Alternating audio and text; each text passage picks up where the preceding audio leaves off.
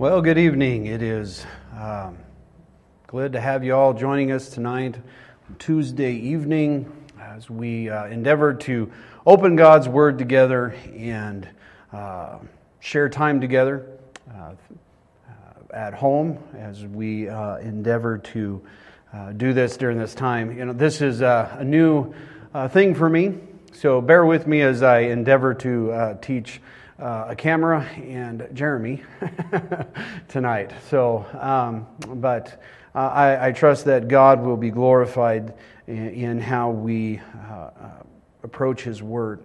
Uh, we do want to encourage you to follow along uh, not only with your Bible, but also follow along intently. Now, I'm going to try my hardest to be to engage you and to to get you to think of questions and so on. If you come up with questions or thoughts or even a, just a comment, uh, it doesn't have to necessarily be a question. Uh, you can put a comment in there, and uh, Jeremy will be your voice of that comment. And so, if you want to just say something, try to make it short. Obviously, don't write a, uh, a long uh, paragraph on it, but if you have a short little comment that you want to add uh, to what I'm saying or a thought that you have, uh, that might not be question oriented, uh, feel free to do that. But please uh, try to, to stay engaged. I know you get comfortable sitting on your couch or chair or wherever it is, and you can kind of zone out. Um, but uh, endeavor to, to, to pay attention. Tonight is uh, such a vital part to, uh, to our understanding of salvation and, and, and how God's sovereign plan of salvation works. And so we definitely want to uh, engage uh, in, in the lesson tonight. Um, so uh, we'll get, uh, we'll pray and then we'll get started. Lord, we thank you so much for uh, the technology. We thank you for how you have enabled us as a church and as a country to, to have the abilities to, to uh, reach out to our uh, our church family in this way and even to our community. And if those uh, that are not a part of our church are watching tonight, I hope that this is an encouragement to you, and I hope that we can uh, encourage you in the future. we are endeavoring uh, to, uh, to do several of these throughout the week and then on Sunday. So, uh, Lord, I pray that we would be an encouragement to our church body and, and to those uh, outside of our immediate church body that might be watching tonight. In your name, amen. Well, we are in Acts chapter number 10. Acts chapter number 10 is uh, where we uh, find ourselves tonight. We left off uh, last week. We uh, ended chapter number 9, and um, we see where Peter is in Joppa, and he's at a man's named Simeon, uh, a tanner's house there. And then we get into a vision. Now, I want to say just out at the forefront, um, majority of uh, believers that are, are great Bible study uh, students and those that are theologians and so on view chapter 10 of the book of Acts is probably one of the most, if not the most important chapter in the book of Acts, and some say uh, even in the entirety of the New Testament, because it really gives us a clear picture of how salvation has been opened uh, to the Gentiles and to all people. And so, what an exciting uh, study that we're going to uh, endeavor to get into tonight. Now, I'm going to let you know at the, the offset when I typically teach uh, a lesson, I have uh, the audience read portions or whatever. Uh, for those of you that know me, um, you know that I struggle with uh, some dyslexia. And so, to make sure that things flow well, if I start to kind of fumble with words or whatever, uh, my great friend Jeremy is going to pitch in and read. And so things go uh, so things will flow. So if you hear someone reading that you cannot see, it is not God speaking, it is Jeremy, okay? And he's going to help me do that tonight as uh, we endeavor to teach this. Uh, chapter number 10, and we're going to try to get to verse 23 tonight. So, verse 23 is our goal uh, to get to. But we're going to start here, obviously, in verse number one. It says, There, now there was a man of Caesarea named uh, Cornelius, a centurion of which was called the Italian cohort. Okay? Now, we're going to talk a little bit about uh, area and geography. We're going to talk a little bit about uh, the man and his position because I think it's important that we understand uh, where he was and who he was and why uh, what's said about him in the following verses is, is important. Uh, and I think it really lends to uh, a good understanding of, of who he is as a person. So Caesarea is located near modern Tel Aviv. Okay, so if you understand the modern geography, Tel Aviv is roughly about 37 miles from Jerusalem northwest. So that's the, the area in which uh, we find ourselves in. Okay, uh, so about again 37 miles northwest of Jerusalem is um, where uh, um, Caesarea is, and, or Tel Aviv is that area. Okay, so we understand that. Now, Caesarea of Philippi is a different location. So some people might say, well, isn't there a Caesarea in uh, Philippi? Yes, there is, but that is on the Sea of Galilee. And so, uh, two different locations, two different areas. So that's where it was. Now, something that's interesting about the city there, uh, it was built and uh, controlled in early, uh, the Philistines kind of built that area and had control of that area. And then uh, over time, the area was destroyed. And in the year 22 BC, uh, Herod the Great came in and started to rebuild that city there. And it took him uh, roughly about 12 years. So he went from 22 uh, BC to 10 BC, was what the construction of that time was. Now, um, the, the city was a headquarters for the Roman officials, the governors, and high ranking officers. There was a lot of military. It was a very strategic um, area, and so there was a very big military presence there. It had five major road systems coming in and out of the system or the city. So it wasn't just a little village, it was quite an epicenter of, of uh, the Roman uh, cities. It was a very major city in Rome, and it's very important to understand that because the bigger your cities get, the more involved they get with uh, idolatry and gods and religious, and, they, and that those things become uh, more evident and, and really can, uh, can dominate an area. And that will we'll understand why that's important as we get into uh, looking at Cornelius. And so it's important to understand that uh, Rome, uh, this city was a, a, very vital major city in, in that area. Okay? And it says here that he was a centurion. Okay? A centurion was a captain over a hundred men, okay, in the Roman army. That's the, the general term for them. Uh, here it lends to give the idea that he was actually uh, more than just a captain, he had more. Uh, authority. He was a, in a higher position. He was a part of the Italian cohort. The cohort was over 600 soldiers, and there was a group, and they were kind of the elite group of soldiers. And so he was not only uh, in the elite city, he was also one of the elite soldiers and, and main figures in that city as well. Okay? This is important, again, that we understand this as we begin to read about who he was. Okay? So he was a centurion uh, and a high ranking officer in a major city of Rome. All right, and so that's what we're, we're seeing here in the first verse. Now, in the second verse, we're going to see his character and what kind of man this is. All right, and so in verse 2 it says, A devout man and one who feared God. Okay, and this is under, we need to really understand that this is not a small case God. This is God, uh, uh, the God of Israel, okay, the true and living God.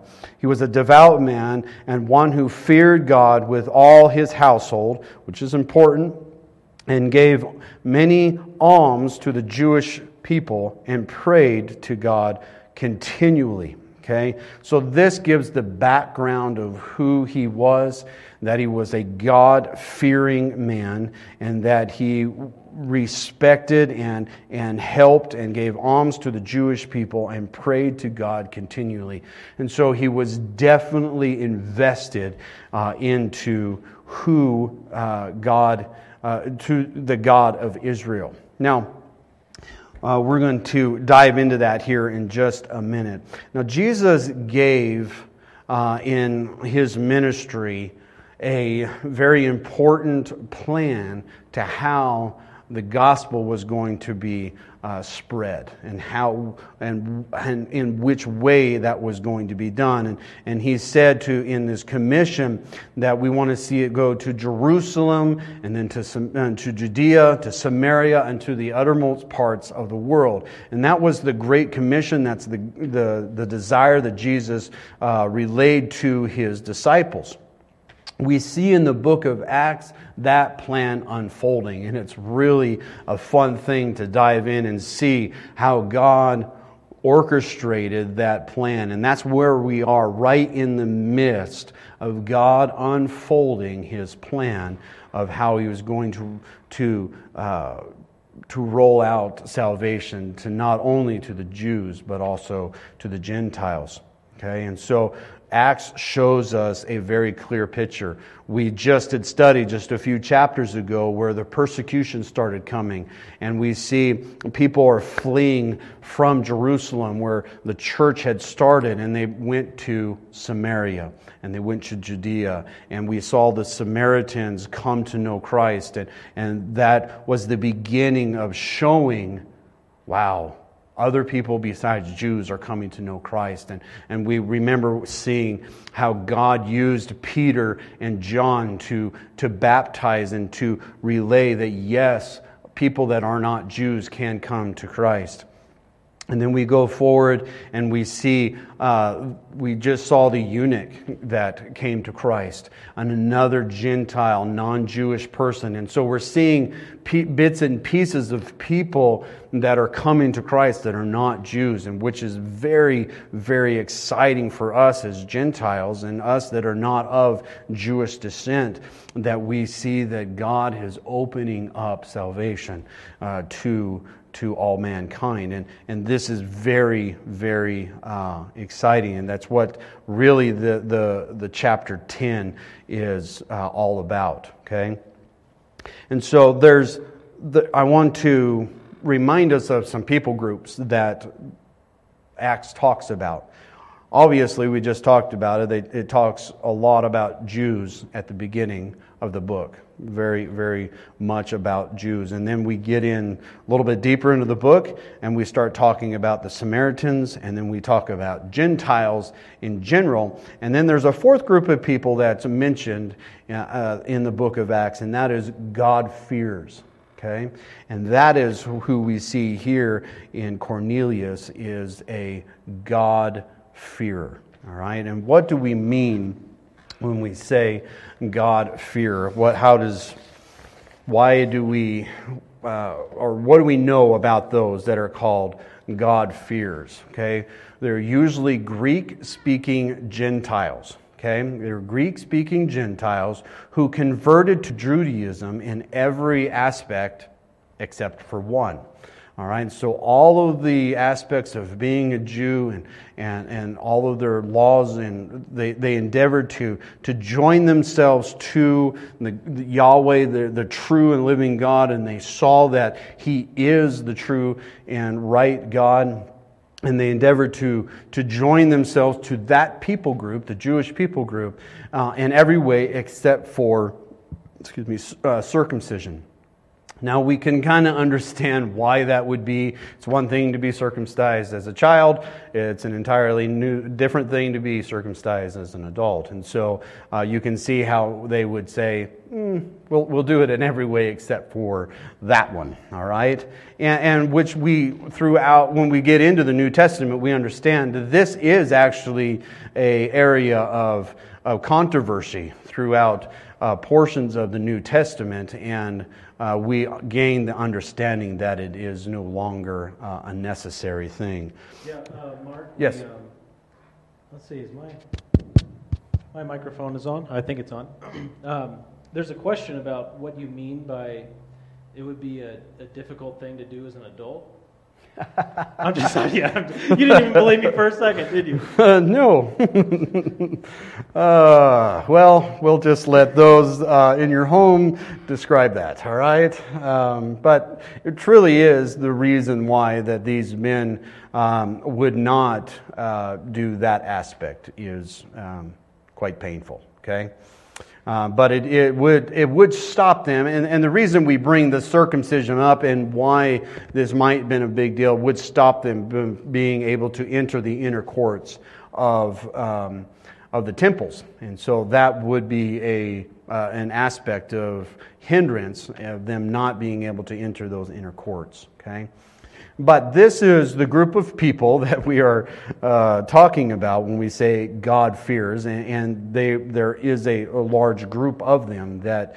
And, and the reason why at the beginning I went through the, the area where he lived and who he was is it's a pretty big deal that God, uh, that this man, Cornelius, would not succumb to the customs and the religious uh, norms of the city and the, the people that he would be uh, involved with. Uh, he completely went away from that and went to the true God, Yahweh, and, and really.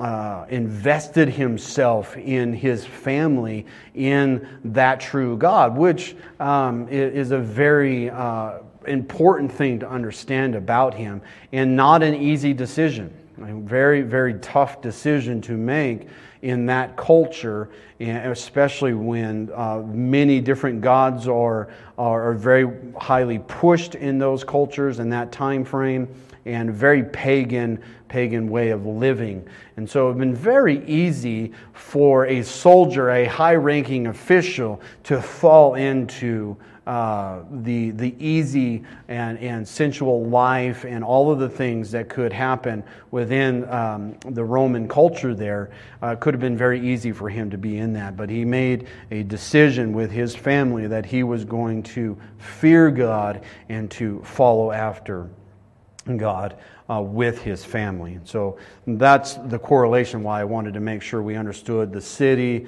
and, and who he was and why what's said about him is so, so vitally important. Okay? And so that's what we're saying. Now we're going to get into uh, the meat of what's going on here. So that's kind of just where he was and who he was. And now we're going to talk about him having an encounter uh, with God or with Jesus. Uh, and here it's called an angel, okay? An angel from God. Now, we're going to start in verse number three. About the ninth hour, the ninth hour is three o'clock in the afternoon. Okay, so about the ninth hour of the day, he clearly saw a vision of an angel of God who had just come in and said to him, Cornelius. And he, fixing his gaze on him and being much alarmed, Obviously, that makes sense, right? if you would just see an angel of God, we see this throughout uh, really the Gospels in the New Testament, or and even into the Old Testament. It, it's a very frightful thing. Okay, uh, you, you're, you're no one that we've seen in Scripture has ever seen it and just been lackadaisical. Oh, hey, how you doing? It's a very awe uh, very frightening thing. Most of the time, they fall to the ground. Now, I want to uh, us to really understand what he says here. And he said, What is it, Lord? This is an in key, uh, key set of verses on how he responds to uh, the angel of the Lord, which is uh, the, of Jesus. Okay? What is it, Lord? And he said to him, and your prayers and alms have ascended as a memorial before God. Now, in contrast to what Cornelius says here, I want you to turn in your Bible back one chapter to um, chapter 9 and verse number 5. And we're going to look at Paul's response. Now, this is Paul before, or this is Saul before he became Paul. on the road to Damascus. And this is when uh, Jesus knocks him off his horse and, and speaks to him. And I want you to see Paul's response here, or Saul's response here. Okay, in verse number five, he says, And he said, or, well, let's go to verse four. And, and he, um, Saul, Saul, why are you persecuting me? That's the question that this being that he saw um, posed to him. And he said, Who are you, Lord? Now, what I want to bring out here is that Cornelius had a similar encounter with a, an angel of the Lord, which was Jesus. Um, a similar encounter where he came to him and this was a fearful thing. Cornelius' response is uh, in, in here. Let me make sure I say it right. What is it, Lord? Okay, understanding who he was. He wasn't asking who this was. He knew who this was because he had a relationship with God already. And he said, Who or what is it, Lord? Responding to him in this way. Where Saul, we see him responding in who? Are you Lord? Now, obviously, Paul was uh, uh, understood that as he uh, began to speak with Jesus more. But understanding in this context with Cornelius, he knew the Lord and he was in awe of him, but he also knew him. Very important, uh, distinctive uh, to understand there. And then it goes on, and he said to him, Your prayers and your alms have ascended as a memorial before you. Okay, this is important to understand because the prayer of a Gentile and his alms, his offerings to the Lord, have ascended to him as a memorial. Now, the, the ascending, uh, you can go to understand that the prayer or the altar of incense is where they would offer their prayers and the, the smell would go up as a sweet smell a savory smell to god. And, his, and, the, and this is a symbolizing symbol of god's acceptance of their prayers. This is what the idea is given here is it's become a memorial before you. God acknowledging the prayer of a gentile as and, and, and, coming to him directly. Now, again, this is not normal. This, is this isn't something we should expect today. Okay, this is, this is in the book of Acts for a specific reason. But again, this uh, is very important for us to understand that God is saying your prayers uh, are coming before God and God is pleased with them and your offerings of alms. Okay? Very, very exciting and very important aspect of that verse. And then we get into the angel giving uh, direction uh, or the, maybe the purpose of the vision um, here. And, right, and that starts in verse number five. Now, approach, uh, now, uh, now dispatch some men to Joppa. Send for a man named Simon, who is also called Peter. He is, say, uh, he is staying with a tanner named Simeon. Now, or Simon, we see the mentioned uh, back in chapter 9 at the end. Okay, same, same guy, he's in the same location still. Okay, and we're going to understand more why that's important later in our lesson. Okay, so just put that in the back of your hand, mind that he is staying with a tanner named Simon, whose house is by the sea. Okay, so the angel here gives very specific directions. He gives directions uh, to uh, where he's staying, the name of the person that's there, and also um, the, the location there by the sea. Okay? And when the angel who was speaking to him had left, he summoned two of his servants and a devout soldier of those who were his personal attendants. Okay, so he called these men to him, three, three uh, men, and after he had explained everything to them, he sent them to Joppa. Okay, so what the angel has come here, he's he's come and given a vision and saying, basically, I'm pleased with you, and your prayers have come up before me, and the prayers uh, that you have been sending to me, I'm answering. and I'm going to send you to a man named Peter, and he is going to come and, and speak with you. And so go uh, send your men to, to get him. So that's what's going on here. Okay, that's the vision.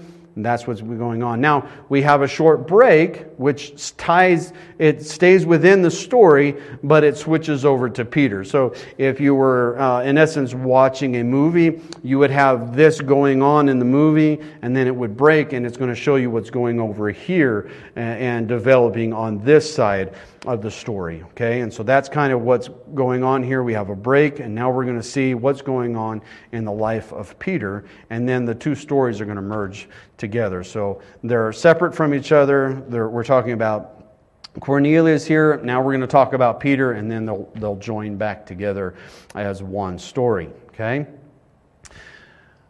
Now, we've said a lot there. Don't know. Jeremy hasn't said we had any questions. Probably not a whole lot to have questions on there other than Jeremy's one that we tried to answer. yeah, um, at this point, no questions. Um, that means either I'm doing a good job as a teacher or we don't have anyone watching. One well, of the we, two. We, we do have a comment that says you're doing a good job teaching, but that person must be watching a different video. That comment oh, must have just accidentally yes, they, they're, they're, probably watching, you know, John MacArthur or something. no, just um, yeah. Angela Lance says uh, Cornelius sounds like Job, um, but yeah, no questions so far. So if you guys have questions, please uh, share them with us. Mark is ready to answer any and all questions that are relative. that are relative. All right, so uh, we're going to read here in uh, starting in verse number nine. On the next day, so this happened one day, on the very next day, as they were on their way, these three men were on their way approaching the city, Peter went up on the housetop about the sixth hour to pray. Okay, and this is um, this time is three or at noon. Okay, so uh, just so that you understand the time frame here it's around 12 o'clock noon. Okay, it's three or six, the, the sixth hour. So we went up on the housetop. Uh, the culture of that day was they would have flat tops on their house, and often it would be an area where you could go up there and sit. And some of the uh, some of the bigger cities have apartments like that where you can go up and sit on the top of the apartments, and some even out houses like that. But that was very a common uh, thing in the culture of that area, where to have houses where they were flat on top, and you could go up there and sit and and enjoy uh, the views and so on. so Peter goes up there, obviously probably a little bit quieter up on the housetop, and uh, desires to spend some time in prayer.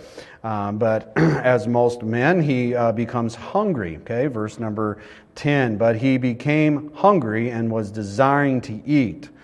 Uh, now, I from reading this, I believe that this hunger, it is at noon. I'm not a whole, I'm not completely sure of the culture. I don't know if they eat like Americans did back then, where you eat lunch at noon.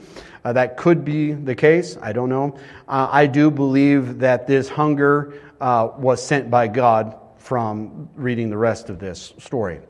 Regardless, he became hungry. And uh, while they were uh, making preparations while they were getting ready his food, he fell into a trance. Okay?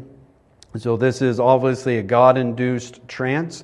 He's up on the housetop, and the people have gone away from him to prepare food, and God puts him into a trance. And, and this is the vision uh, which he sees. And he saw the sky open, and an object like a great sheet came down, lowering by the four corners to the ground.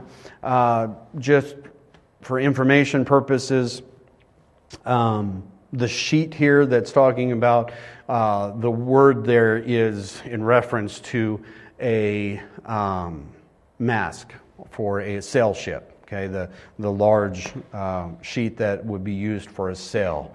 So that's that's just for information there. That's, that's what it's uh, referring to. So, this big sheet, like a sail, came out of the sky, uh, dropped by its four corners. Okay? So, he's seeing this happen, and there were in it all kinds of four footed animals and crawling creatures of the earth and birds of the air. All right? And so, Um, again, it doesn't say what animals necessarily they were. Uh, it just says that there were uh, four footed animals, creeping critters, and birds. Okay? And that encompasses probably the, all of the animals uh, in that. All right, that, that's the idea there. And a voice came to him. Okay, he, he knows this is God. Uh, he's not curious at this point who this is. He knows from past experiences uh, that this is God. Okay, a voice comes to him and says something peculiar. Now I'm gonna I'm gonna pause here just to give us a quick reminder because Peter's going to have a an interesting response to God here. All right, Peter was a Jew of Jews. He was raised a Jew and lived a devout Jewish life. Okay, in being a Jew, he had to uh, stay to the dietary laws. And he's going to uh, talk about that as he goes through. But as we begin to get into this, understand his response to God is out of a uh, out of a desire to want to stay true to the dietary laws of the Old Testament and that, he, that he's never broke. Okay? So as this story unfolds here and he sees the request of God and you see his re- reaction, you'll understand why he gave that reaction. So verse 14 or 13, a voice came to him, "Get up, Peter, kill and eat." Okay? So he's obviously he's hungry, and God sends this vision. There's a bunch of animals on a sheet, and God says, Peter, get up, kill them, and eat. Peter says, but Peter says in verse 14, by no means, Lord, by no means, Lord, for I have never eaten anything unholy or unclean. Okay, so he has just told God no. All right, now, if this was anyone else, we might be a little bit more surprised, but it is Peter. Okay, we kind of expect this from Peter, uh, from getting to know him in the Gospels and throughout really the uh, all of um, all of the New Testament and throughout the book of Acts, we see Peter often uh, says things maybe and not thinking about uh, everything he says. But he had just told God Almighty, No, I'm not doing that. And he does explain why, but he still told God no. And I believe God's response to him here is not one of um, calmness, or not necessarily calmness, but not one that's just um, patient. I think God is very uh, forceful in his next statement here, okay? So Peter says, By no means, Lord, I have never eaten anything unclean or unholy. Again, the voice came to him a second time. What God, and you can, you can kind of hear God's voice here, what God has cleaned, cleansed, no longer consider unholy. Okay? Making a very pointed uh, statement here uh, to try to clarify what he's saying. It, uh, what God has cleansed, no longer consider unholy. This happened three times, okay? So this conversation went back and forth three times. And immediately, and immediately the object was taken up into the sky. Okay? So wow, we got we got a lot going on here, and it might look a little bit confusing. But there's two major things that's going on here in this section. Okay? And I've got to. Um, get this out as quick as I can because we're uh, we want to try to get to verse 23. Okay, now uh, the Jewish dietary laws. Okay, that Peter was saying, no, I can't do that. They were set up for a specific reason. And I want to make sure that we understand this because it really plays into understanding what's going on here. The dietary laws, now there were dietary laws and there were uh, uh, there are several different kinds of laws, but the dietary laws themselves were set up to separate the people of God from the pagans or Gentile people that surrounded them. Now, God chose Abraham with nothing to do with Abraham. God just chose a pagan man named Abraham to create a people group called the Jews from. And God gave them covenants and gave covenants to Moses. And again, this was nothing to do with them, it had everything to do with God. And God was creating a people group for a purpose. And that purpose was to set this people group uh, uh, apart from everyone else so that they could be a symbol to God and also carry out his redemptive plan. Very important.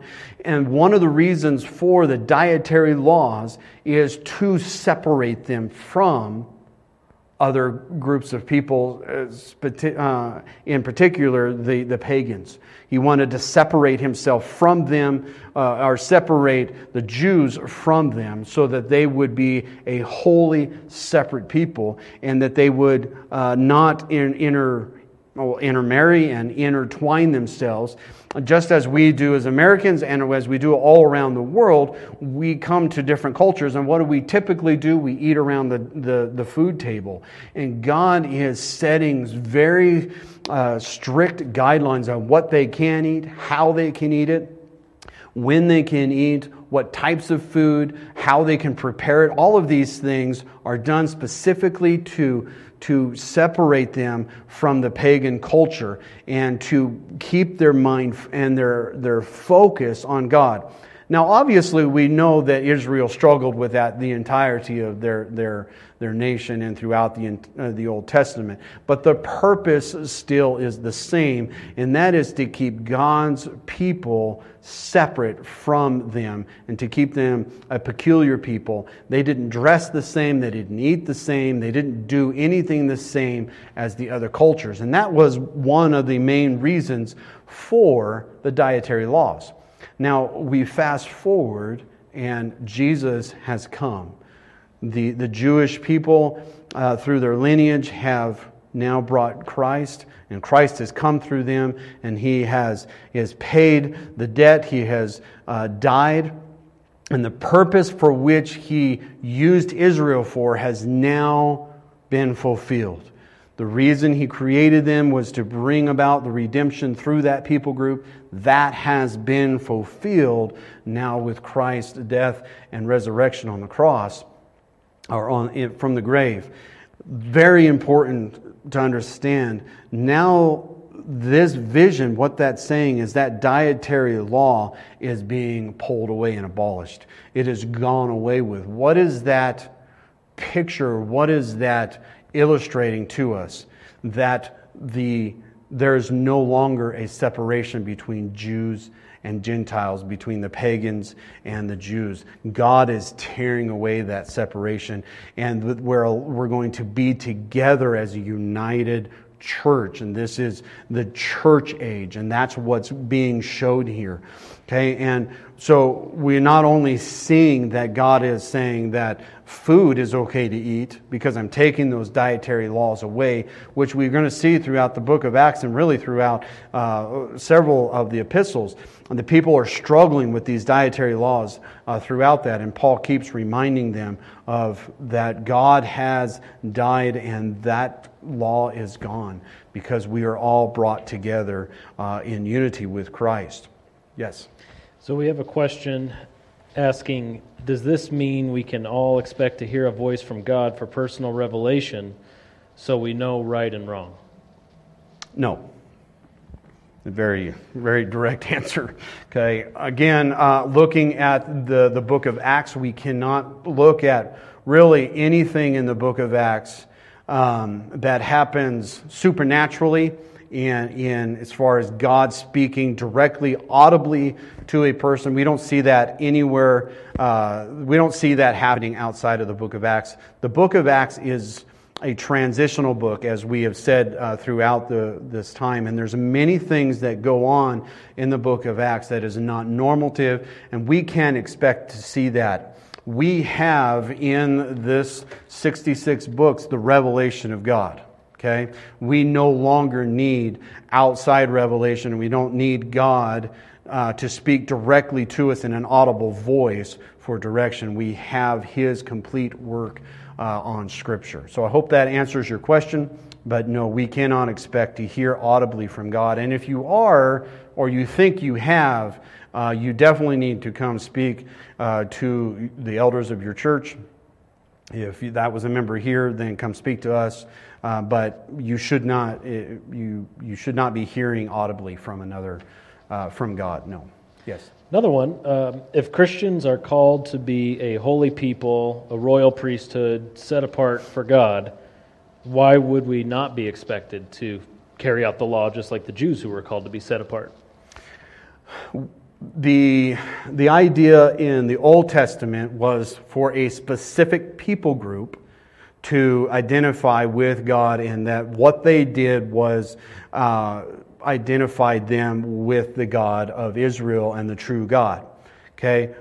The, the same symbol, the same idea is carried into the New Testament and that we are to be a separate people, and that we are to be a, a holy priesthood and set apart to God, but it's in, in accordance to what the, the New Testament teaches and how, uh, how we conduct our lives and how we live our lives. It is not geared up in a bunch of laws and regulations and rules. Now, to say that, I want to make sure that we understand that there were more than just dietary laws. There were moral laws in the Old Testament, okay? And we are still hold to those moral laws because the moral laws were written out of the character of God. God's character is revealed through the moral law. And so God has not abolished the moral law, the Ten Commandments, and so on.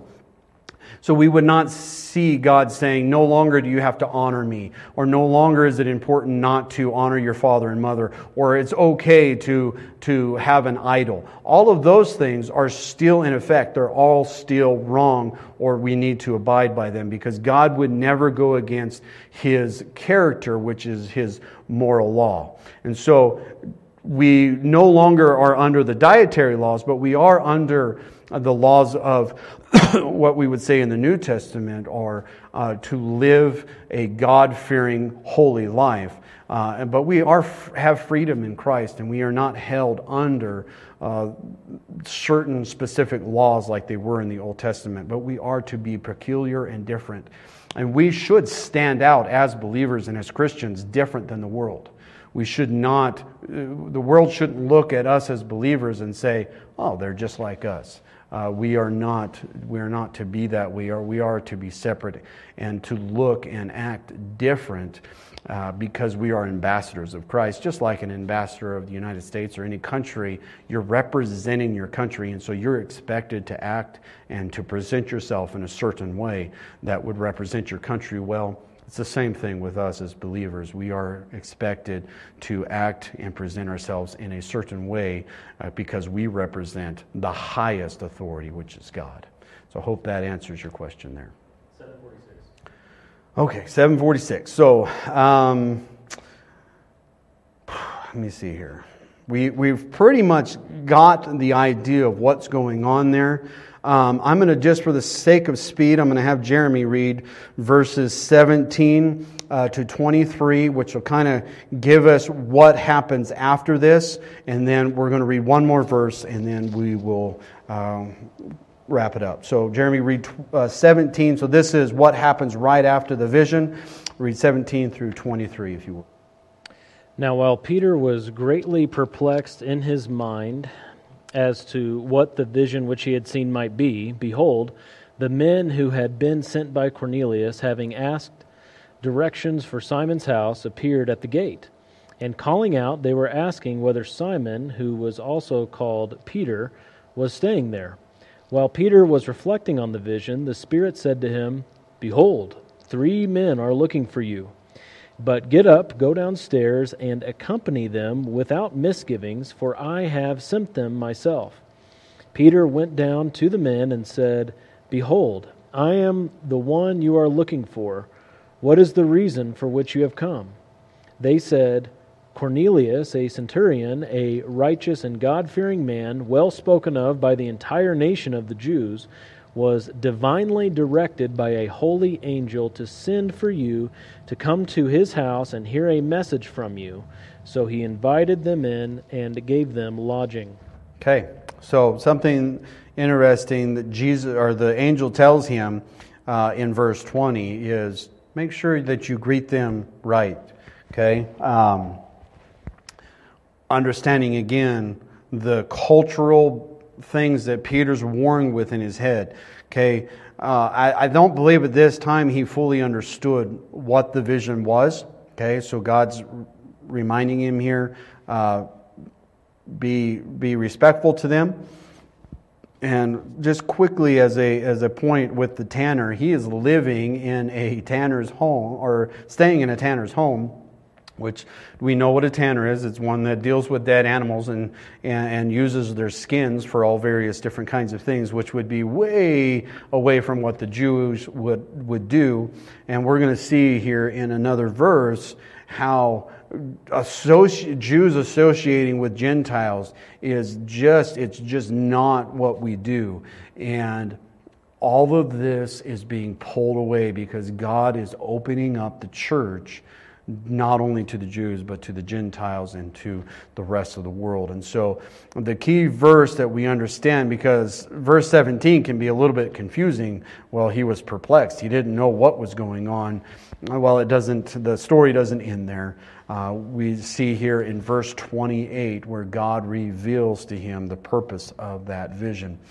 And so, we're going to revisit this next week, but I wanted to just make sure that I uh, brought this out to you.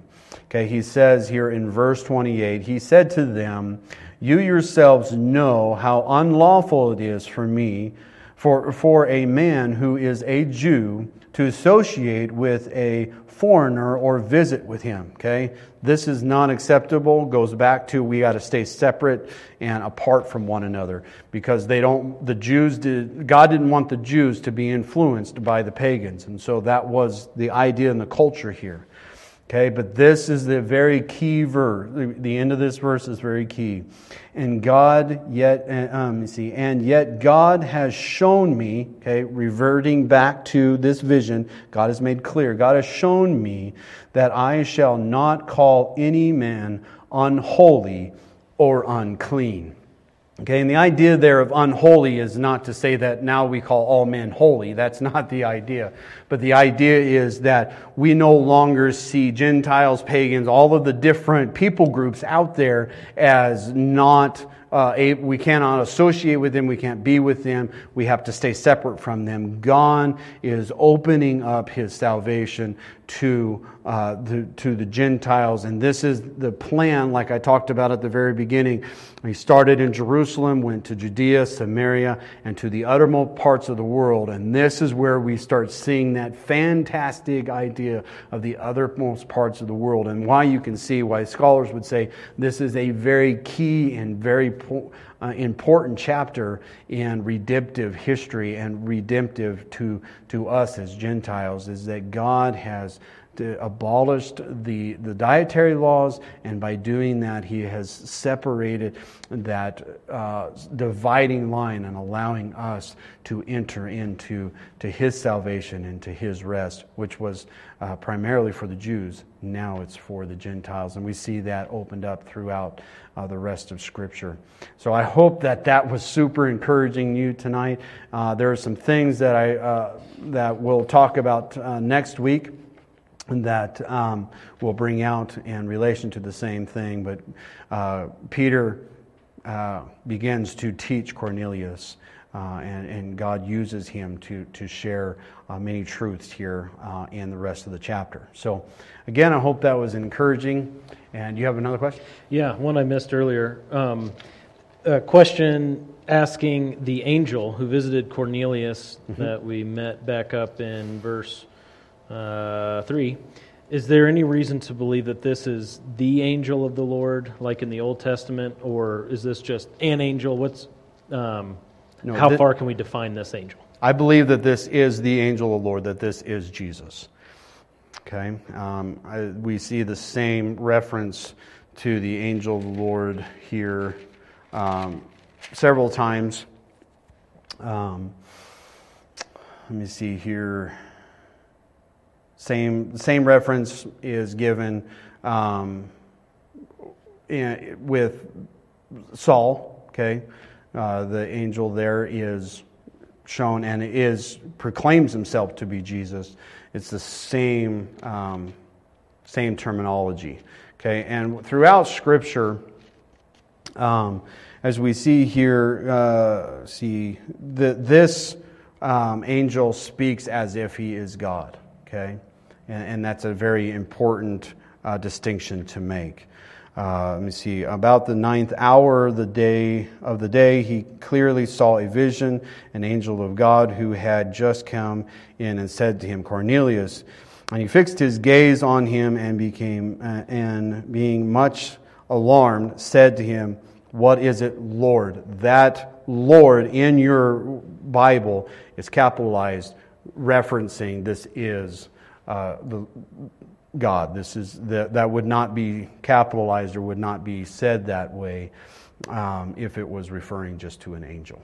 So that that's how we understand that. That often these this protection this here is. Uh, we see that there. Who? What is it, Lord? Gives us the idea that this is uh, definitely Jesus um, in that in that setting. Yeah, I don't think there are any other questions that I'm seeing, at least at this moment. Um, so, okay. Well, if you think of any, maybe read back through, especially uh, verses 9 through 16. Uh, that's probably where you're going to have the most questions or maybe come up with some. Just as a reminder, next week we have, uh, or Thursday, uh, we're going to have. Um, a Thursday school. Okay, it was what something what we would do on uh, Sunday, uh, but we're going to do it on Thursday, and that's going to be uh, talking about the importance of giving. Uh, you might say, well, that's an odd time to do that, and Jeremy's already related to that, but we, we decided to do this many months ago. So please turn in. It's, it's a good, good lesson. It's important for us at any time to, to be aware of the importance of giving and why we give. All right, we're going to do that for two Thursdays in a row. Next Tuesday, obviously, we'll be back here looking at uh, the end of chapter 9. And then uh, at the end of the month, we're going to do another Q&A. So please develop all of the questions through all of these messages and teaching times and, and write them down so we can uh, try to answer those uh, when we can. So um, any other thoughts you want to have, Jeremy, before we close? Um, just stay in touch with us. Uh, we, you know, we've got emails that get sent out. We have lots of Facebook posts. There are lots of videos going on right now. A lot of technology. So if you are confused about any of that, need help with any of that, just let us know as soon as you can, and really just try to maintain as much normalcy as you can through technology. Uh, we want to help, so let us know. Yeah, the ladies. When are the ladies? Are they doing that tomorrow? Thursday. It's on Thursday. So ladies are doing their, uh, what is that called? Zoom. Zoom. Yeah, it's either 2.30 or 3. Just ask Melissa. Okay. So that's going on. So the Zoom on Thursday, and that's for the ladies. And then we had a great time with the men on Saturday. Um, kind of hilarious. It sounded like the ladies had the same uh, humorous time trying to figure it all out, and this is fun for us all trying to figure out technology. Yeah, um, and we'll do it. The men will do it again Saturday morning at eight thirty. Okay, so please join us, and it's good time. Um, it's kind of low key. We're just fellowshipping with each other and praying for each other and, and laughing and, and talking about what we've learned through Scripture and so on. So uh, please join us for those, and then again, uh, make sure you join us on Thursday uh, for, for that lesson. Well, let's pray, and then we will close our evening. Lord, we thank you so much for your lesson here. We thank you uh, Lord, for opening up Scripture clearly to show, Lord, that you brought salvation uh, to, to the Jews, to those of us that don't deserve it. Lord, none of us do. And Lord, we are so grateful that you have saw fit to uh, share salvation with us. Lord, we just love you and thank you for that. Pray that you would protect our people and protect our church. And uh, Lord, share your love with them. And Lord, that we would encourage one another and love on one another as best we can right now, Lord. We love you and thank you. In your name, amen.